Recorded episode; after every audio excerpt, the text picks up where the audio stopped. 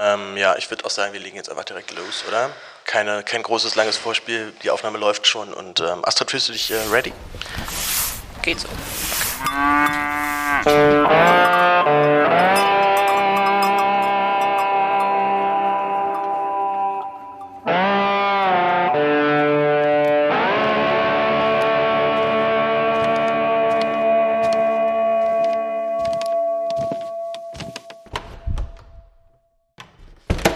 Und damit herzlich willkommen, liebe Hörerinnen, liebe Hörer, zu einer weiteren Ausgabe des Freudcast im Res Publica Podcast. Das ist die insgesamt schon äh, zehnte Ausgabe, wenn ich richtig, wenn ich richtig gezählt habe.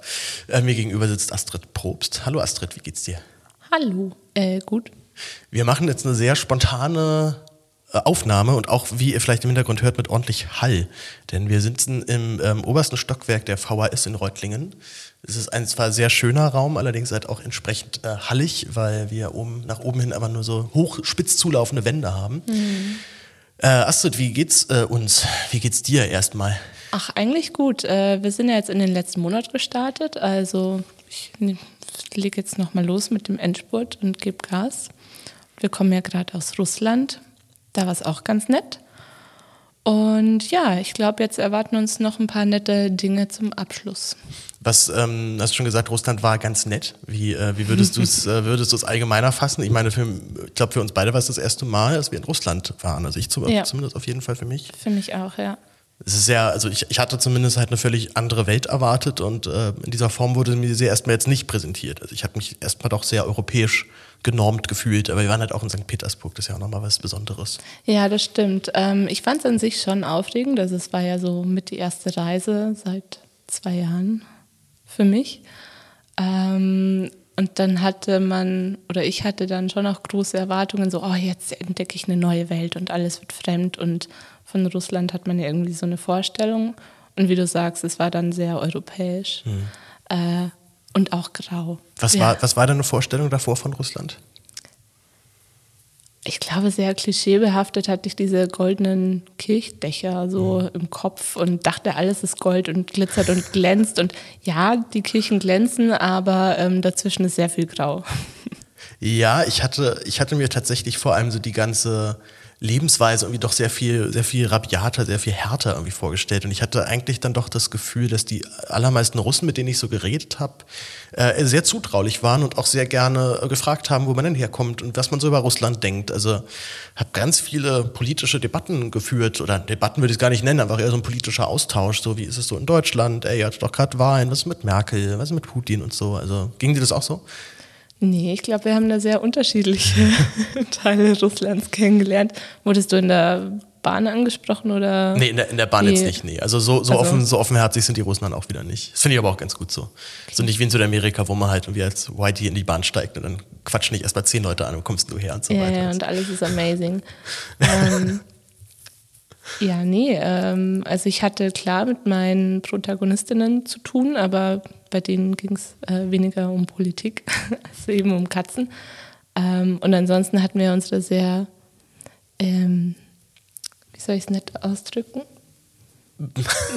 zurückhaltende äh, Frau in der Kantine.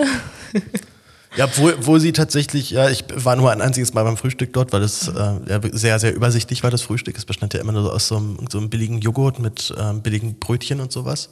Ja, hast du die ähm, Würstchen verpasst? Ja, ja, die habe ich, äh, das, da träume ich bis heute noch von. ähm, nee, aber ich habe ja selbst gehört, dass selbst diese, diese doch sehr, sehr bissige Frau, äh, bissige russische Frau immer so ein bisschen auftaute wohl zum Schluss und tatsächlich dann sogar ein, zwei Mal sowas wie ein Lächeln äh, ausgepackt hat. Ja, ja, als wir gefahren sind, mochte sie uns am liebsten. Naja, okay, immerhin. Wie, wie bist du auf das Thema Katzen gekommen in St. Petersburg? Also ich glaube, dass, dass Philipp dir, glaube ich, mal so einen ganz kleinen Hint mm. gegeben hatte äh, in die Richtung, dass es ja irgendwie so eine Legenden gibt um die, um die Katzen in äh, die, ja. die, Rolle der Katzen in St. Petersburg. Ja, das war dann schon zu dem Zeitpunkt, als das Thema auf dem Tisch war. Ähm, also meine Russland-Mitreise war ja sehr spontan, weil ich ja ähm, Stimmt, davor ja. krank war und auch nicht wusste, ob ich mit kann. Du hattest vor allem halt, du hattest ja vor allem halt einfach einen positiven Corona-Fall auch noch in deinem engeren Umfeld. Das, äh ja, und ich halt, ich war dann halt auch positiv, mhm. aber alles gut. ähm, genau, und es hat sich dann auch nur drei Tage davor entschieden, dass ich mit kann. Und dann habe ich ganz wild gegoogelt, Russland, St. Petersburg, irgendwie was Spannendes. Ähm, man sagt ja auch über mich, dass mein Schaufenster irgendwie skurrile Tiergeschichten sind. Deshalb ja. äh, habe ich wahrscheinlich auch sowas eingegeben und bin dann auf die Katzen der Ermitage gestoßen. Also es ist dieses Museum in St. Petersburg und dort leben 80 Katzen, die den Keller rattenfrei halten sollen. Und ähm, fand das irgendwie witzig. In den deutschen Medien ist das jetzt auch noch nicht so, wurde da jetzt noch nicht so viel drüber berichtet und dachte mir dann, ja, das schaue ich mir an und daraus hat sich dann entwickelt, dass die Geschichte eben eher ähm, oder dass ich eher der Katzenliebe der St. Petersburger nachgehe.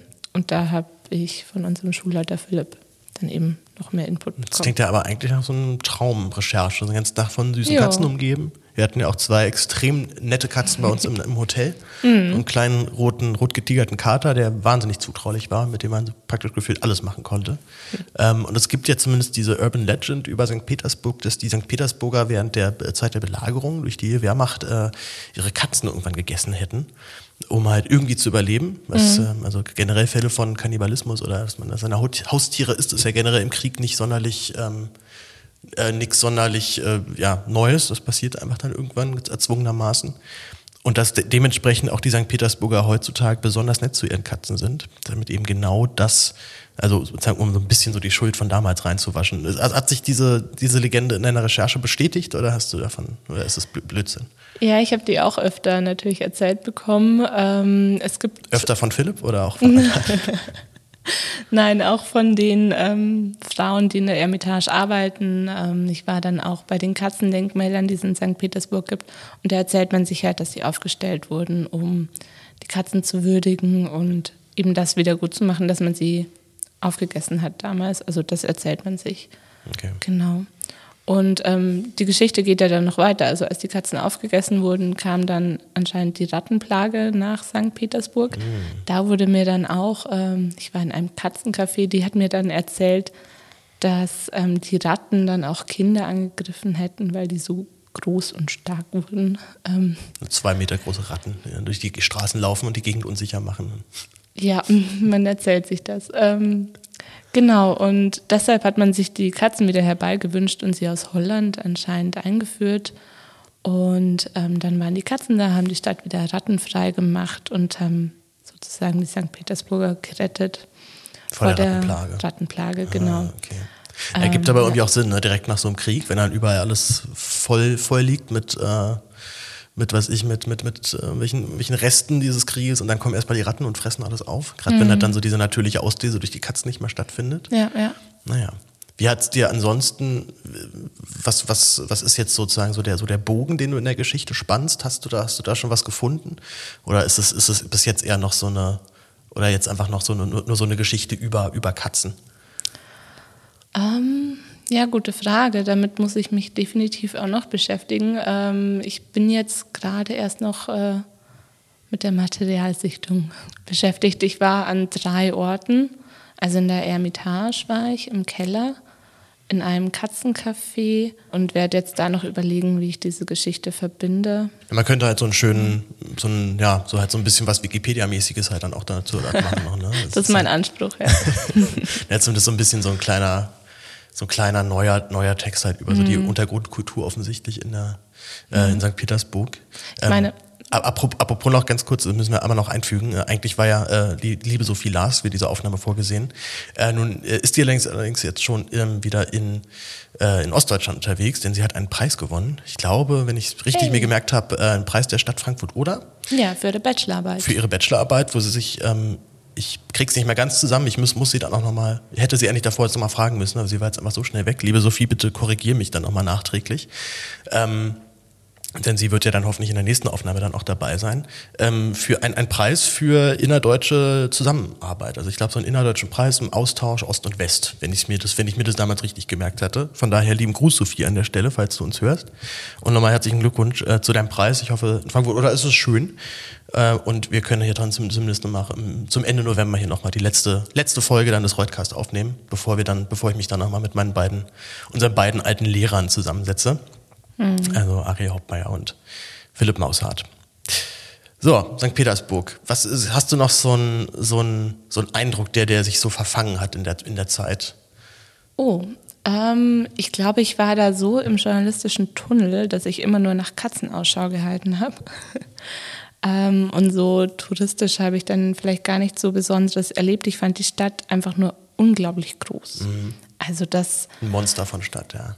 Ich dachte, ich ich habe immer, ähm, wir hatten ja Übersetzerinnen auch dabei, ich habe so geschrieben, ja, ja, ich komme in einer halben Stunde und dann war es eine Stunde und ich war noch immer nicht da. Ähm, ich weiß nicht, als Münchnerin und als ursprüngliches Dorfkind fand ich das schon sehr groß. Es ist schon echt eine, ja, die ist schon, schon enorm groß, diese Stadt. Ich, als Berliner haut mich sowas ja nicht so komplett um. Also ich habe mich schon, sag ich mal, soweit ich so relativ normal irgendwie so gefühlt, halt in einer sehr großen Stadt zu sein. Aber ist St. Petersburg größer als Berlin oder wie? Ich glaube, die Bevölkerungsdichte ist ein Ticken höher. Ähm, und es gibt ja halt eben noch dann diese ganz vielen, also so, so klein, kleine Städte drumherum, die sich dann zu so einem Speckgürtel dann bilden. Das ist ja in Berlin zumindest so ein bisschen übersichtlicher. Jetzt halt eben diesen massiven Innenstadtbereich und halt dann den Außenbereich und dann halt so diese brandenburgischen Kleinstädte drumherum.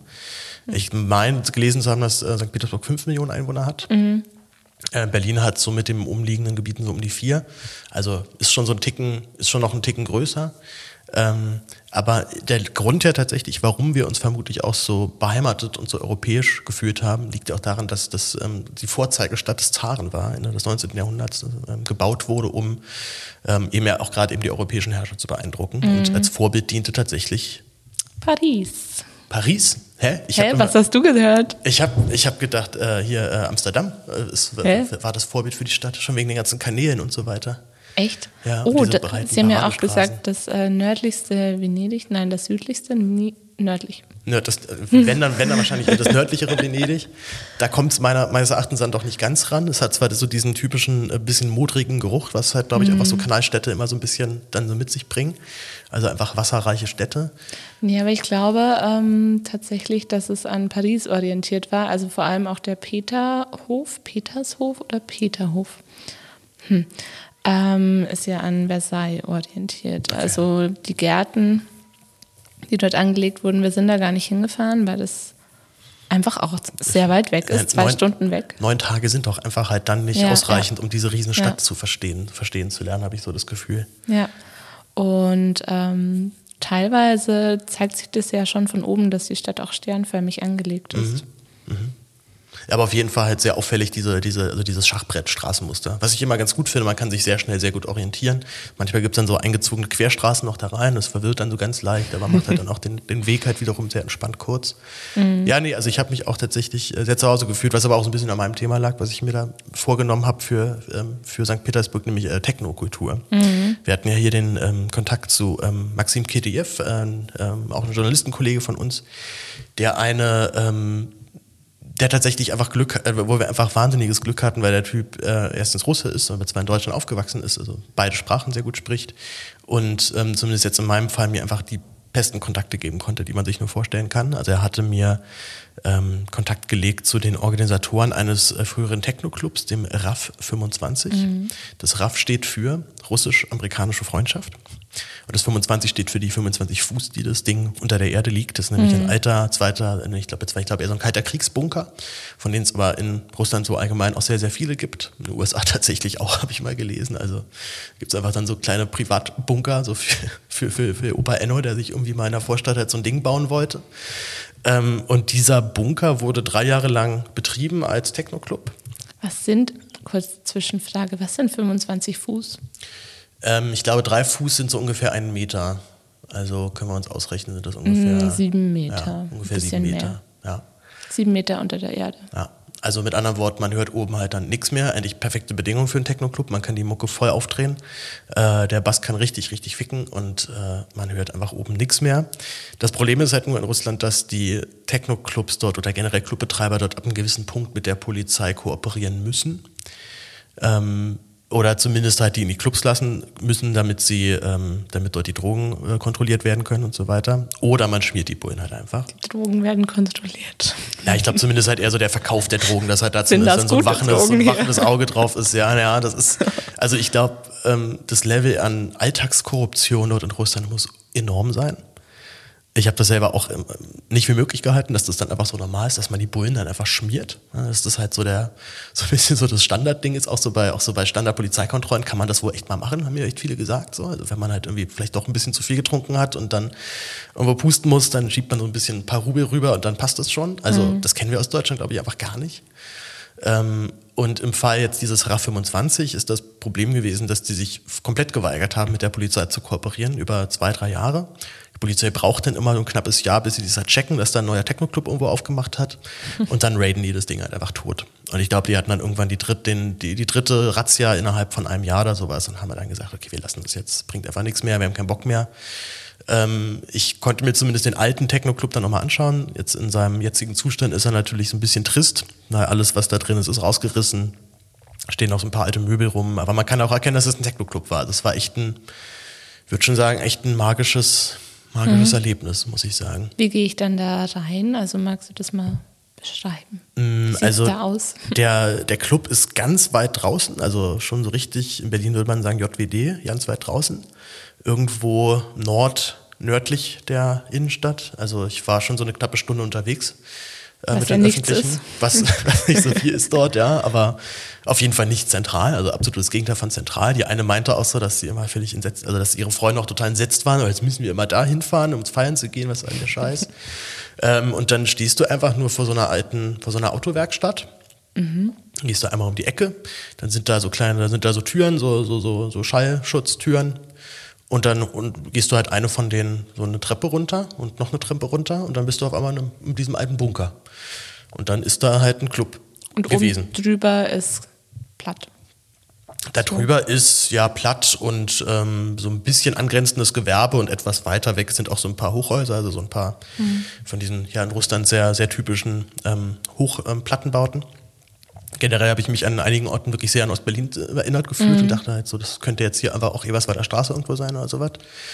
Und dann, ja, dann stehst du halt irgendwie dann auf einmal in diesem alten Schuppen. Und äh, es ist halt, es ist sehr, sehr feucht da unten, also sehr hohe Luftfeuchtigkeit, weil ich glaube, irgendwie und, irgendein unterirdischer Fluss da auch irgendwo lang fließt und sowas. Sie haben immer so an den Wänden, an den Seiten der, ähm, des, des Fußbodens waren dann so Ablaufrinnen, wo dann das Wasser einfach stand.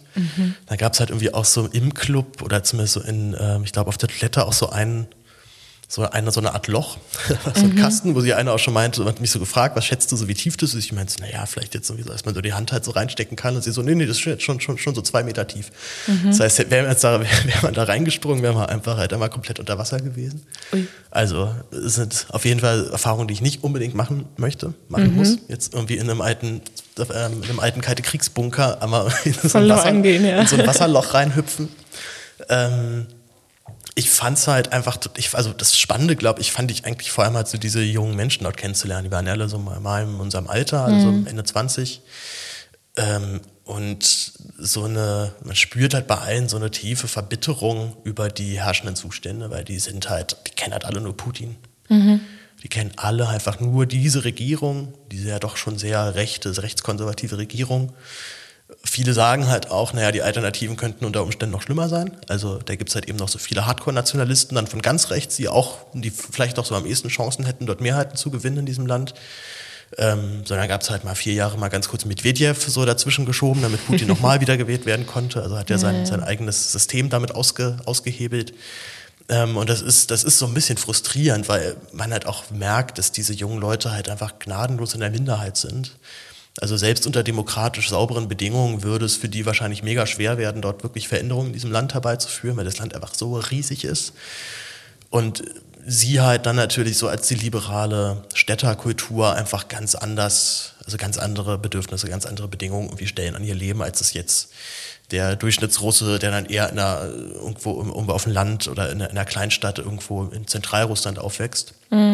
Also da läuft das Leben halt dann doch schon mal ganz schön anders ab, als jetzt halt in so einer turbulenten, sehr europäisch geprägten Großstadt. Und ich glaube, so ein bisschen dann doch bei vielen auch rausgehört zu haben, dass soweit es irgendwie die Gelegenheit gibt, würden die, glaube ich, auch Russland verlassen und irgendwo anders hingehen. Einfach halt schon, weil das Level an Freiheit und persönlicher Entfaltungsmöglichkeit im Ausland mal doch ein bisschen größer ist. Ähm, aber natürlich auch viele halt so mit so ein paar Stigma zu kämpfen haben. Also ähm, der eine zum Beispiel hatte mir eine sehr rührende Geschichte erzählt, wie er 2014 in ähm, in Köln war für ein halbes Jahr. Und das war genau halt die Zeit, wo Russland die Krim besetzt hat. Mhm. Wo, wie er halt dann sagte, sich einfach praktisch alle von Russland abgewandt haben.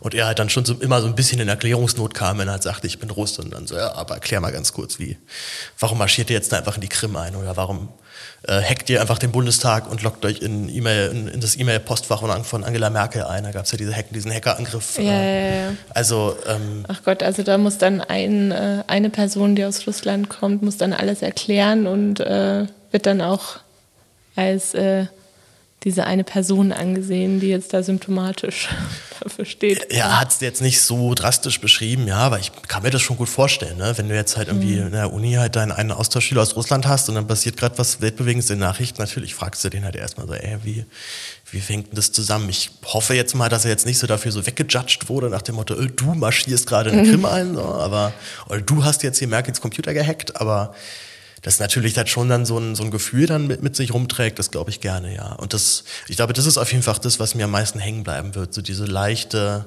zwar teilweise doch schon ganz schön stark zu spürende Frustration bei diesen Leuten, dass halt das Leben, was sie eigentlich dort führen möchten, ihnen von staatlicher Seite sehr erschwert wird. Und mhm. ähm, eine extrem homophobe Gesellschaft hatte ich auch das mhm. Gefühl, das fand ich wirklich krass. Ähm, Yves zum Beispiel hatte mir auch erzählt, der war ja in der, in der, in der äh, Russlands größter Bitcoin-Mining-Farm mhm. unterwegs und da auch dann echt viele Gespräche so hatte von Leuten, die halt dann so fragen, sag mal, wie ist denn das jetzt hier in Deutschland? Ich habe gehört, bei euch ist alles voller Ausländer und die vergewaltigen die Frauen. Ja. Also so dieser rechtsradikale Drill, den wir so aus den Nachrichten auch so ein bisschen kennen, ist dort einfach so ein bisschen Alltagskultur. Was man mhm, zumindest ja. halt so über die staatlichen Medien das immer wieder mitbekommt, dass ja in Europa gerade die Hölle los ist, weil die ganzen Ausländer kommen. Ja, ja. Und ähm, das ist irgendwie schade, das so als Klischee dann auch leicht leider so ein bisschen bestätigt zu sehen. Und macht andererseits aber auch wieder halt Hoffnung, weil es auch genug gab, die mich genau solche Sachen gar nicht gefragt haben. Mhm. Sondern halt dann eben eher sagen, ey, wir würden voll gerne in Berlin wohnen oder wir würden voll gerne mal nach Europa für eine längere Zeit und dort einfach unser, unser Leben leben. Ähm, und auch sehr auffällig, viele sprechen einfach Deutsch. Also ja. Deutsch ist so, ich glaube, so nach Englisch wahrscheinlich so mit die populärste Fremdsprache, die dort viele lernen, hatte ich, das hatte ich den Eindruck, ja. Ja, wir haben uns da in eben sehr unterschiedlichen Bubbles äh, wahrscheinlich bewegt. Das kann gut sein, ja. Du hast ähm, Katzen, Katzen genau. sprechen halt am meisten kein Englisch. Ne? Ja, ja, ja, und deren Besitzer auch nicht. ähm,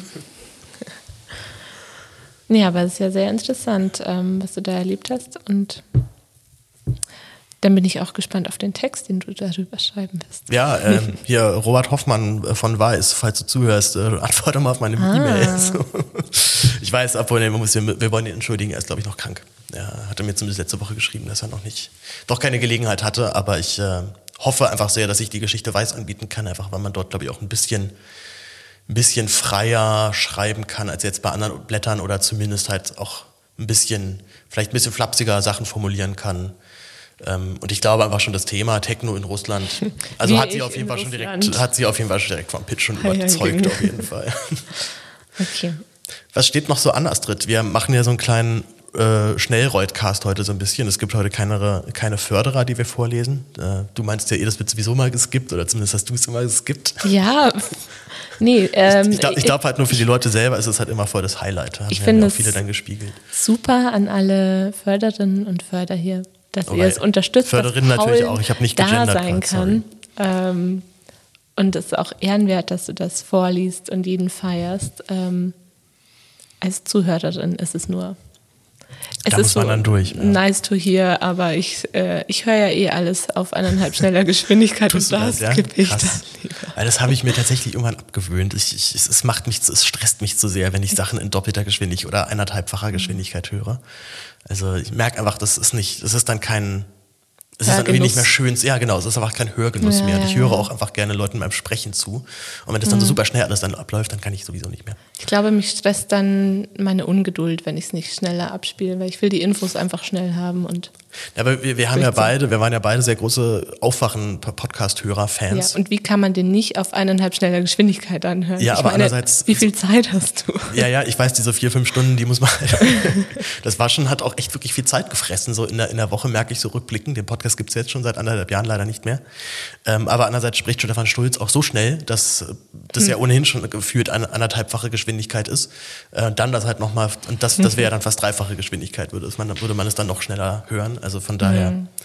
Ähm, aber ja, tatsächlich auch Aufwachen-Podcast, in dem Sinne auch ein Vorbild natürlich, ähm, die immer den 1%-Club immer abgefeiert haben. Mhm. 1% der Hörerinnen und Hörer spenden Geld. Das ist auch tatsächlich so meine Erfahrung. Von daher, liebe Förderinnen, liebe Förderer, äh, Maisstufung 24 läuft natürlich weiter.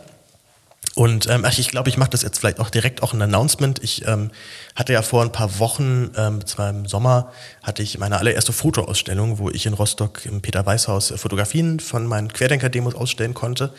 Ähm, ich mö möchte gerne sich bei allen Förderinnen und Förderern nochmal zusätzlich bedanken und würde, würde euch gerne äh, zufällig äh, ausgewählt einfach eins von diesen Bildern schenken, denn die Drucke liegen jetzt immer noch bei mir zu Hause, die Ausstellung ist vorbei äh, ich bin nicht eitel genug, um jetzt 30 Fotografien von mir selber in mein Zimmer zu hängen. Das fände ich nicht das angemessen. Sind ja nicht mal Bilder von dir, oder? Sondern von. Nein, nein, nein, oh Gott, nein, das, das wäre natürlich noch, das ist natürlich eher dann so mein Flex. Wenn dann überhaupt, drucke ich 30 Bilder von mir aus und hänge sie überall hin.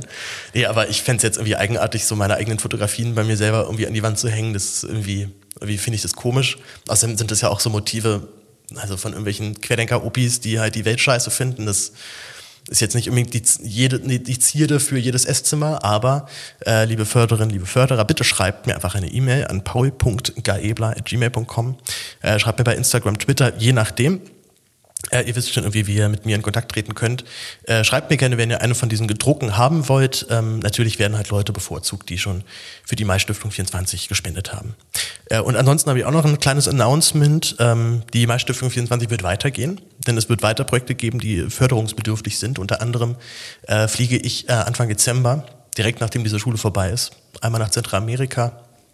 Ähm, ich habe dort mehrere Themen, mit denen ich mich gerne äh, beschäftigen möchte. Das eine wäre der ähm, der Mord an einer Deutschen. Da ist ähm, vor, ich glaube, zwei Wochen eine deutsche und eine indische Touristin einfach blöd dazwischen geraten, während sich zwei Drogenbanden beschossen haben und ist äh, gestorben. Das will ich zumindest, zumindest mal angucken, weil das eigentlich in so einer Traumferiengegend passiert ist, in Tulum, in äh, einer Karibik. Und ich war vor vier Jahren schon mal da und habe das als den friedlichsten und entspanntesten Ort der Welt in Erinnerung und es kam mir überhaupt nicht, äh, passt für mich gar nicht zusammen, dass dort jetzt halt offensichtlich auch der Drogenkrieg nochmal richtig heftig eskaliert. Ich fände es aber auch sehr spannend, halt wieder dorthin zu fahren und zu gucken, wie hat sich jetzt halt verändert in den letzten vier Jahren, als ich das letzte Mal da war. Ähm, und dann möchte ich mich auch noch mit einem Thema in Honduras beschäftigen, nämlich mit sogenannten Freistädten, sogenannten Charter Cities. Ich weiß nicht, ob du davon schon mal gehört hast, aber ich habe dich, glaube ich, schon mal damit mhm. zugenördet mit dem Thema. Äh, das ist tatsächlich so der feuchte, libertäre Traum, einfach eigene private Städte zu bauen, alles dort durchzuprivatisieren und dann ähm, dementsprechend auch extrem niedrige Steuern dort zu zahlen. Das heißt, wie so eine Art, ja, wie so eine Art kolonialistische Enklave wird dann einfach so ein Stück Land aus dem Staatsgebiet herausgelöst und an diese Privatfirmen übergeben. Und das klingt so grotesk und so bescheuert, das muss ich mir mal angucken. Und ähm, das ist ja auch das Schöne an, am Internet, dass man ziemlich schnell, äh, sehr schnell Kontakte hat. Also ich habe jetzt schon irgendwie so drei drei Leute in Honduras selber, die halt meinten, komm vorbei, wir organisieren die hier alles. Also mhm. das ist, äh, darf man, darf man glaube ich echt nicht vergessen, wie, wie schnell und wie kurz die Kommunikationswege heutzutage dann noch sind. Dass ich hier aus Deutschland heraus ganz easy über Twitter mhm. sowas planen kann. Also von daher, das, das werden so, werden so meine nächsten Wochen, wird so meine nächsten Wochen bestimmen und ich äh, freue mich sehr darauf. Und, und du so? Was geht bei dir jetzt eigentlich so? Jetzt, denn, denn wo jetzt die Schule vorbei ist, demnächst. Ähm, ist ja noch drei Wochen, ne? Ja. Crazy. Ja, ähm, bei mir steht dann erst noch ein Umzug nach Berlin an. Ey. Aufruf an alle HörerInnen, ich brauche eine Wohnung. Ja, eine große Wohnung bitte. eine große Wohnung. Mir, ich, bin, ich wohne in München, ich bin keine Münchnerin. Mir reichen 50 Quadratmeter zu zweit.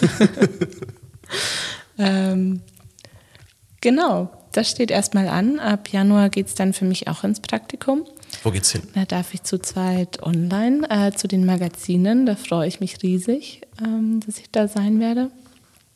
Genau, und dann gibt es da hoffentlich ganz viel gutes Zeugs von mir zu lesen. Und dann startest du in Berlin einfach durch als äh, freie Journalistin. So ist ja der Plan, ne? Genau, so wird's laufen. Super. Ja, da drücke ich dir erstmal die Daumen, dass du erstmal eine Wohnung findest, dass du es in Berlin dann auch schön findest. Ich ähm, Mhm. Kennen ja Nicht zumindest so dann groß. doch so die Reaktion, genau. München hat äh, über eine Million Einwohner doch schon, ne? Ja, ja. ja, ja. Ähm, aber gut, wenn du St. Petersburg schon groß und mächtig empfunden hast, dann wird dir es in Berlin wahrscheinlich ähnlich gehen. Mhm. Aber ähm, solange ich mit dem Rad fahren kann, ist alles okay. Ja, kann man schon. Du musst halt immer so ein bisschen einkalkulieren, dass du vielleicht jetzt gleich überfahren wirst von irgendwem. Okay. Weil das Vielleicht ist es dann die Zeit, mir einen Helm anzuschaffen. Ja, ja auf jeden Fall. Also äh, ich fahre zwar auch einfach so aus rein ästhetischen Gründen immer ohne Helm, aber ähm, tatsächlich ein Kumpel von mir hatte das mal in seinem Bekanntenkreis erlebt, dass dann einer Mhm. einfach ganz blöd gestürzt ist und sich den Kopf aufgeschlagen hat. Und er hat zum Glück überlebt. Es war Mhm. jetzt nichts weiter, also es hatte Platzwunde und heftige Gehirnerschütterung. Aber wo halt eben dann auch, auch so der Arzt oder der Sanitäter meinte, ja, also Mhm. einfach einen Meter höher und dann du halt tot. Ja, ja. ja, mein Bruder hat es tatsächlich auch erlebt, ähm, aber trägt seitdem auch keinen Helm. Krass. Also der wäre auch, da war ich glaube ich elf oder so. Das sind Hatte er eigentlich einen halt so schweren Ereignisse, Unfall und ja. Ja, eigentlich halt so Momente, wo man eigentlich denkt, so, warum, warum, warum ist man so dumm und trägt keinen Helm? Ja, Aber die menschliche Psyche. Ja, dann halt lieber schick aussehen beim Fahrradfahren, ne? Das Ja, Haar ja. weht schön durch die Gegend, aber Man glaubt einfach weiterhin, dass es einen schon nicht treffen wird. gut. Apropos Treffen, äh, wir treffen jetzt eine Entscheidung und beenden diese Aufnahme. Wen? Das ist eine ganz, ganz komische, eine schlechte Überleitung, kann man glaube ich sagen. Was schätzt du, wie lange haben wir jetzt gequatscht, Astrid? Standardfrage. Oh, es fühlt sich ewig an. Ach schön. Bei den meisten ist eigentlich immer das Gefühl, man hätte gerade mal fünf Minuten gequatscht. Wir reden jetzt auch schon seit 35 Minuten. Hui. Ich würde sagen, wir verschonen jetzt mal unsere Hörerinnen, unsere Hörer. Mit Hm. Und weiteren dann Details. schneiden wir noch die, Wir schnippeln noch die paar, die, Die- paar, die paar Leerstellen noch mal kurz Ja. raus. die nervösen Lacher. Äh, nö, die lasse ich glaube ich drin. Oh. Die machen das, die machen es ja auch dann eher so authentisch. Zumal du hast ja auch schon mal Radio gemacht, hast du ja auch mal erzählt, ne? Ja, ja. Ähm, aber nie so Freestyle. Also klar schon auch moderiert, aber ich bin ja eine Perfektionistin. I heard of, ja. Wo ist mein Skript? Und dann einfach, und dann stelle ich dir einfach so ein Mikrofon vor die Nase und sag, wir machen jetzt hier einfach. Ah, Hilfe. Okay, Naja. Mhm. liebe Astrid, vielen lieben Dank. Es hat Spaß gemacht. Es war sehr schön spontan. Es war genau, genau der labrige, lustige Ton, den ich bei Podcasts ja so gerne mag. Hört es auf eineinhalb schneller Geschwindigkeit, dann ist es auch. Oder hört es einfach auf halber Geschwindigkeit, dann habt, dann, äh, habt, habt ihr noch mehr davon. Hm. Je nachdem, wie ihr magt. Ich freue mich jedenfalls äh, immer, wenn ihr zuhört. Ich danke bei jedem, der, mir, der mich unterstützt bei MyStiftung24. Das findet ihr alles auf äh, gaebler.blog slash MyStiftung24. Äh, wie gesagt, nochmal der Hinweis an alle, die bereits gespendet haben. Bitte lasst mir doch irgendwie eure Kontaktdaten, eure Adressen zukommen. Dann gibt es ein ähm, sehr schickes ähm, Bild äh, mit Passepartout und allem drum und dran. Ist auch, wie gesagt, sehr groß. Ich habe überhaupt nicht gewusst, dass die Dinger so groß gedruckt werden. Ich, das war eigentlich auch eher ein Versehen. Ähm, würde ich euch gerne zukommen lassen als Dankeschön und ähm, ja, bleibt weiter dabei. Folgt mir bei Twitter, folgt mir bei Instagram, folgt Astrid bei Twitter und bei Instagram und bis bald. Ciao, ciao. Tschüss.